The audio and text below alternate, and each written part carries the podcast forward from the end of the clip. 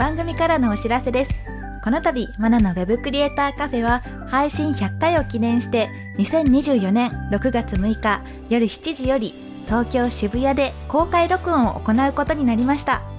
公開録音の詳細は番組詳細欄のリンクよりご確認ください。たくさんのご応募お待ちしております。ウェブクリエイターボックスマナでした。ウェブデザイナーでウェブクリエイターボックスを運営しているマナです。この番組では私やゲストの経験談をもとにウェブコンテンツ制作で役立つ知識やノウハウ、キャリアのお話をしていきます。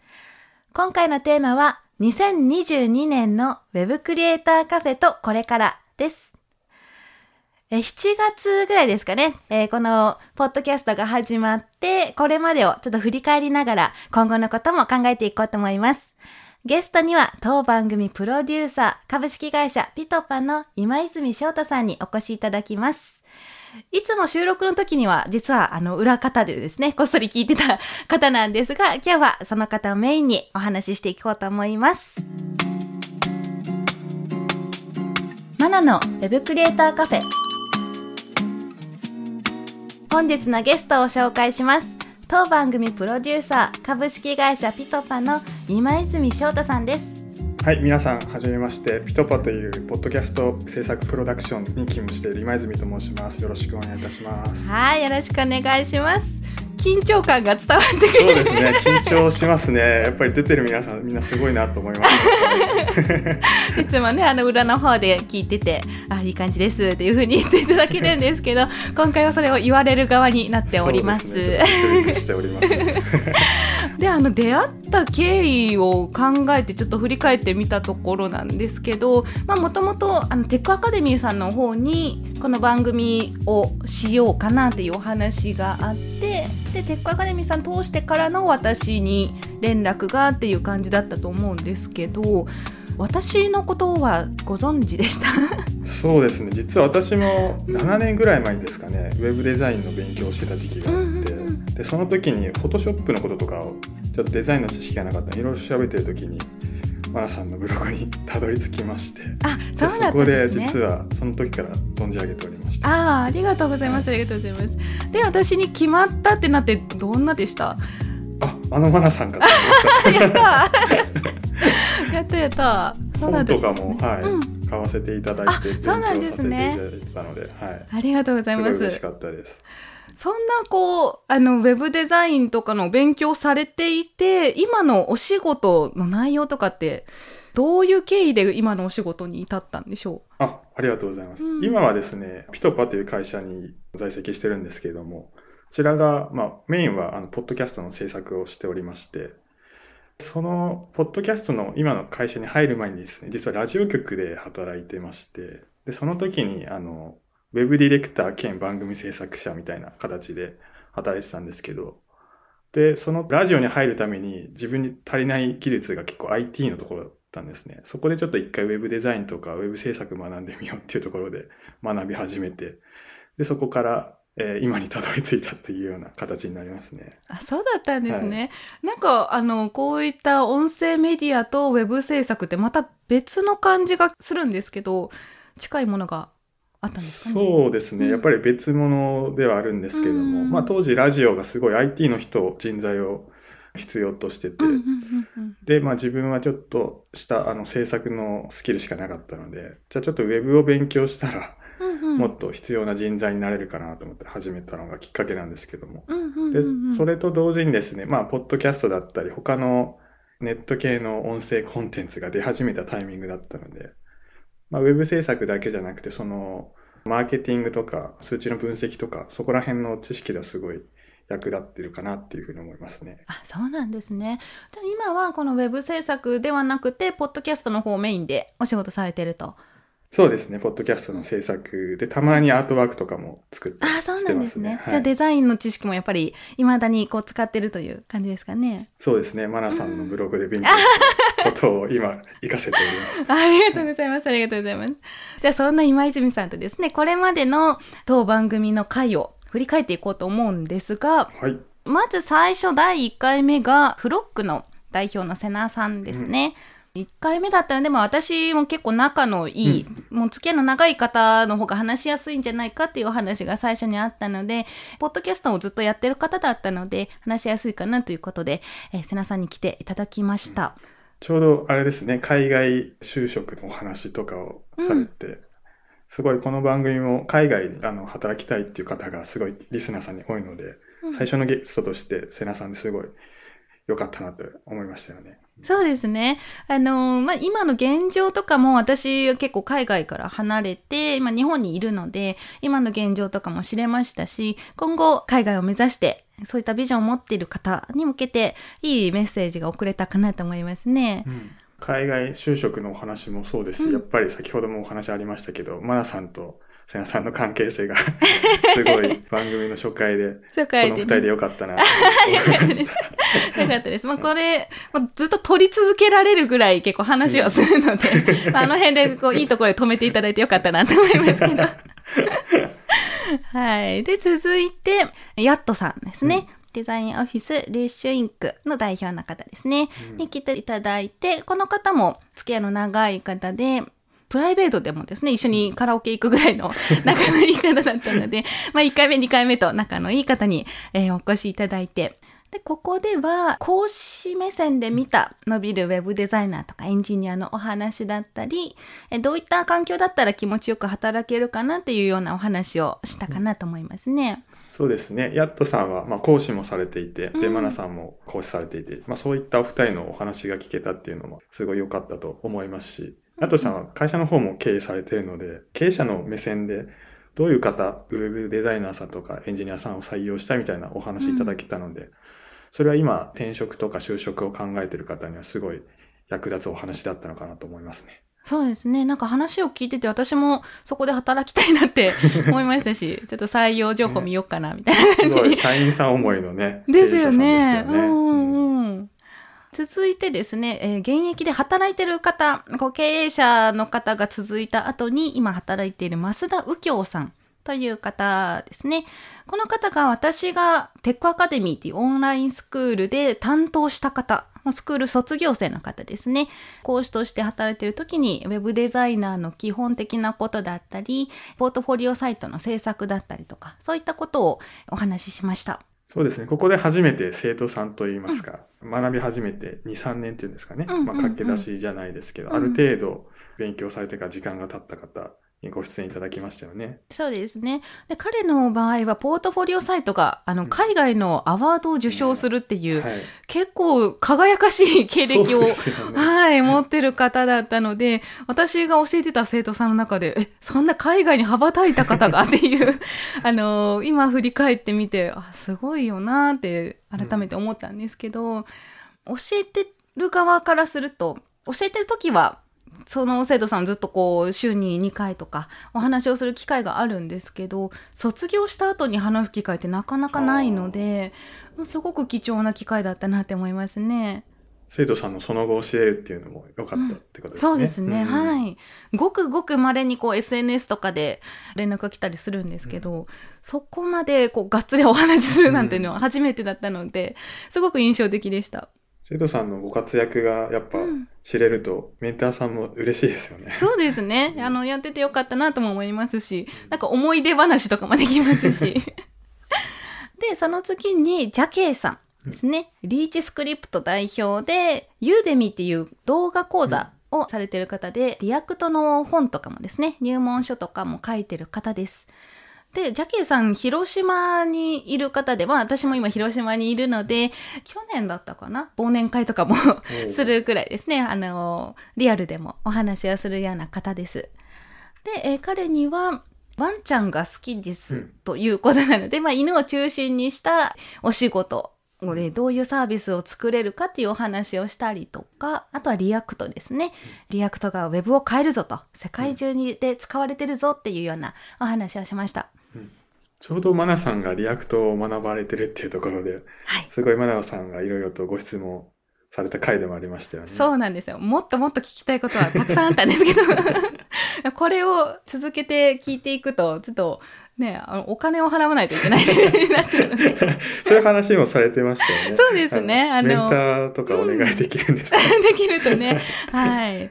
そうなんですよ。まあそうやって現役の方に直接お話を聞ける機会ってなかなかないと思うので、貴重な機会でしたよね。うんエンジニアさんってやっぱりその自分が作りたいサービスを作れるのがいいっていうのはすごく実感した回でもありましたよね。うんうん、そうですね。好きなものを好きで終わらせるんじゃなくて、それをこう仕事につなげてっていう考え方ってすごく素敵だなと思いましたね。うん、で、えー、その次にですね、駆け出しちゃん。はい、こちらがツイッターで話題になった駆け出しちゃんの漫画ですね。うん、ウェブデザイナーを目指すっていうような駆け出しのリアルのについて書いたお話だったんですけど、まあ、その漫画の作成秘話だったりとか、うん、で実際にウェブデザイナーとして働いた時のお話、こういったことを聞いてみました。漫画が100話続いたんですね。はい。はい、100日連続でっていう形で、ね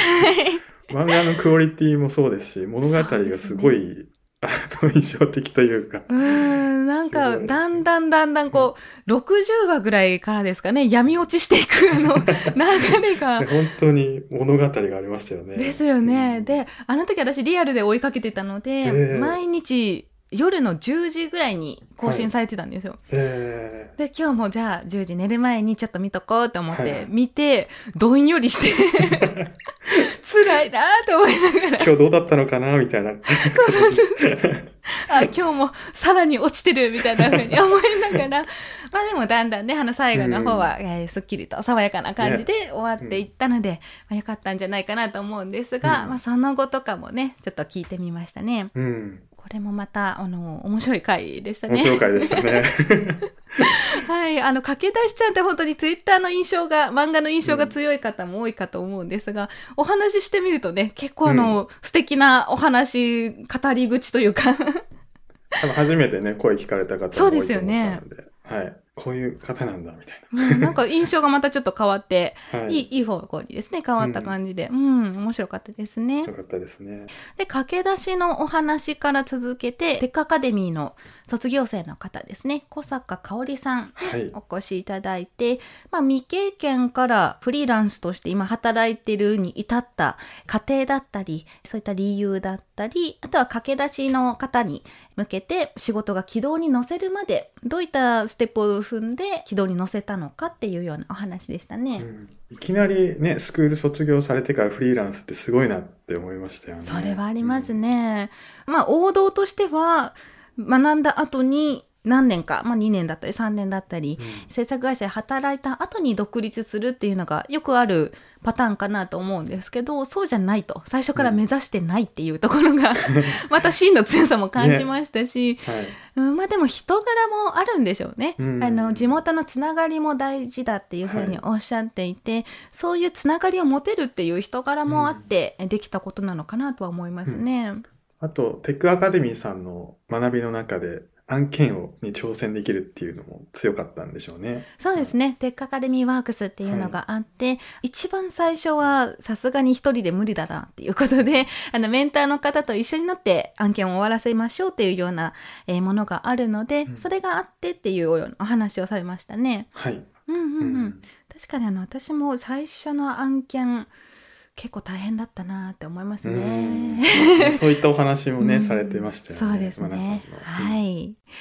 で、えー、その後にですね、あの、未経験からっていうことで、えー、そのつながりもあってですね、下平匠さん、はい、えー、元 J リーガーで、うん、現在は南葛 SC 所属の方ですね、はいうん、えー、今はエンジニアをされているということでプロのサッカー選手からエンジニアに転身っていう、うん、あんまり聞かないですよねこの 流れそうですね。私も初めてお会いしたそうですよね。方でしたね、うん、はい、で意外とこうプロのアスリートの方は1日のこう練習量は意外と少なくて、はい、で学習する時間があるからできましたっていうようなお話もすごく、あの印象的で、うん、なかなかそういうねアスリートの方の1日どういうふうに過ごしてるかって聞かないので その辺も面白かったですし。ねで仕事内容だとか勉強方法、うん、こういったのも下平さんの場合はすごく環境が良かったっていうのがあって、はい。あの、周りの方に教えてもらえる環境があったりとか、そういうつながりもあってっていうお話でしたねう。ん、なんかサッカー選手、まあ、アスリートもそうですし、まあ、うんタレントさんとかそういった方のその時間の使い方によっては、ウェブ制作ってすごい合ってるのかなって思わされる回でもありましたね。あ、それありますね。特に下平さんの場合は、外でずっと動いてるから、うん家の中でこうじっと頭を使ってみたいみたいな。おっしゃってましたね。おっしゃってましたね日に当たりたくないってそう言ってましたね。そうそうそう。冬でも日焼けするのが嫌だみたいな感じで言っ。てました。面白かったですね。はいはいそういうあの視点もあるんだなっていうのが、うん、印象的でした。はい。はい。で、その後に、今、テックアカデミーで、私と一緒にですね、講師もされている笹川さん、笹ピオさんですね、にお越しいただいて、まあ、スクールの講師になるまでのキャリアだったり、企業経験者から見た駆け出しエンジニアやデザイナーについて、えーお話を伺いました。はい。まあ、あの、私と同じでですね、あの、テックアカデミーでメンターもしながらお仕事もされているっていう方なので、メンター目線から見た駆け出しの方だとか、そうじゃなくて企業経験者から見た視点だったりとか、はいそういうお話が聞けましたね。うん。笹ピオさん本当にいろんなお仕事を経験されてきて、ウェブデザインもエンジニアリングも両方できるっていうすごいそうなんですよね。ていう。そうなんですよ。で、なんかタップダンスでしたっけね？ダンスができたりとか、あとは毛筆で、あの、市販の資格があるとか、もうとにかく経歴聞いてたら、なんかいろいろ出てくる感じで。なんかしらね、話し続けてたらもっともっと出てきそうな感じだったんですけど。某コーヒーショップでもってお話もありました、ね。そうですね、そうですね。ね。まあそういったいろんなキャリアが、経験があったからこそできるお話だったりとか、はい。はい、いろんな方と、生徒さんとかですね、うんいろんな背景を持った方が多いので、そういった方でも話しやすいですねっていうようなお話が聞けましたね。はい、おっしゃってましたね。はい。で、えーその後ですね、えー元メタのエンジニアだった安藤祐介さんにお越しいただきました。はい。はい。メタっていうのが元 Facebook ですね。うん Facebook 社で、現在メタっていう名前になってるんですが、ビッグテックって、まあ、本当に誰もが知るような企業で働くまでとか、そこから得られたことだったり、うん中学校で使われているプログラミングの教科書をもう全制覇して、ん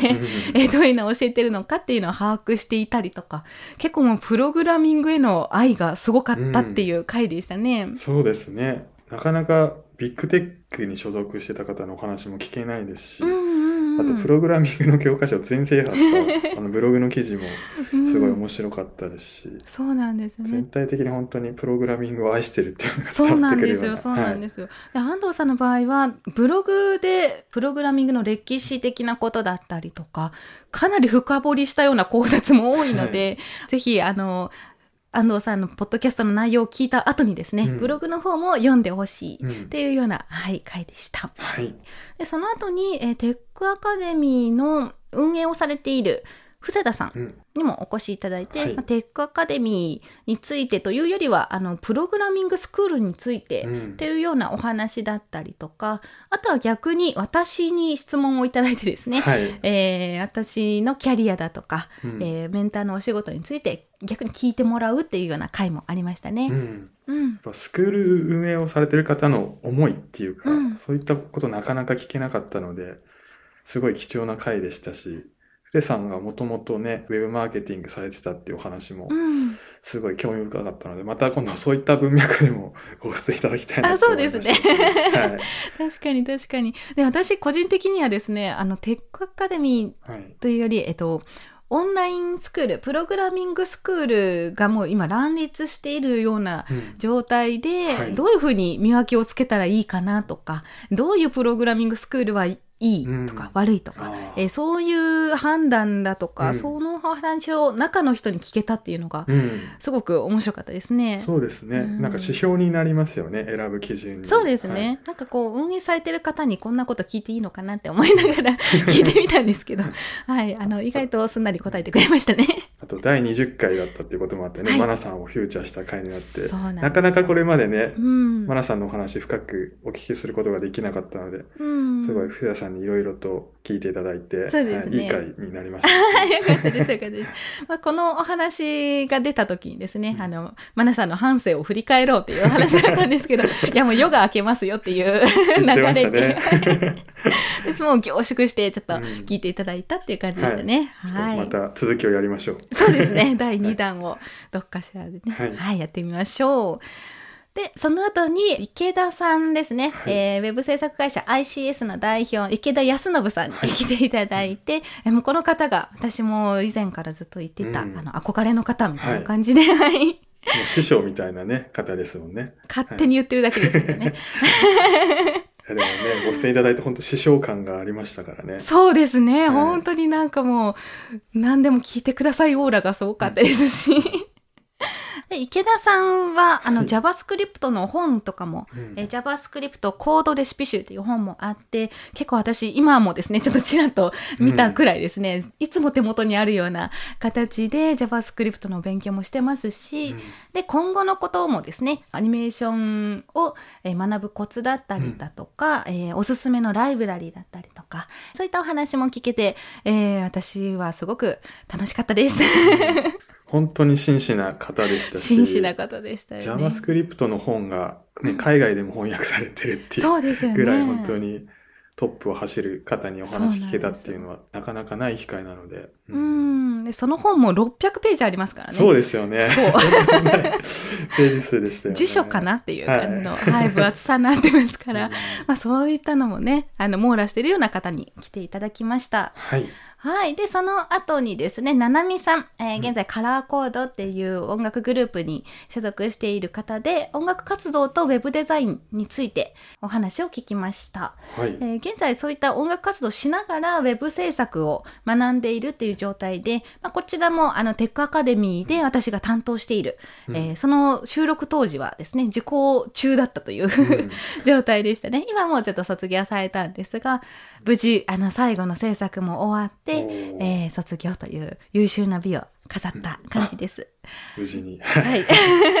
もうすごく素敵なね、デザインもですし、動きもついた、あの、かっこいいウェブサイトを作って、えー卒業という形になったので、すごくあの、ななみさんにとってもいい経験になったんじゃないかなと思いますし、うんえー音楽活動と一緒に、こう、パラレルキャリアという形ですかね、同時進行で違うお仕事をするっていうのも、また貴重な機会でしたね。いいお話を聞けたかなと思います。音楽活動もウェブ制作もどちらにもいい相乗効果があるっていうお話はすごい良かったですよね。そうなんですよね。なんかつながるところがやっぱ違うことをしてても、うんあの、下平さんの J リーガーのね、はい下平さんのお話だったりとか、ウェブデザイナーと振付師をしているうん増田右京さんのお話でもそうだったんですが、何かしらの共通点はやっぱあって、うんでそれがあるからできるっていうこともあるので、まあ、今別の仕事をされているっていう方でもウェブ制作についてちょっと考えてみてもいいかもしれないですよね。うん。はいはい。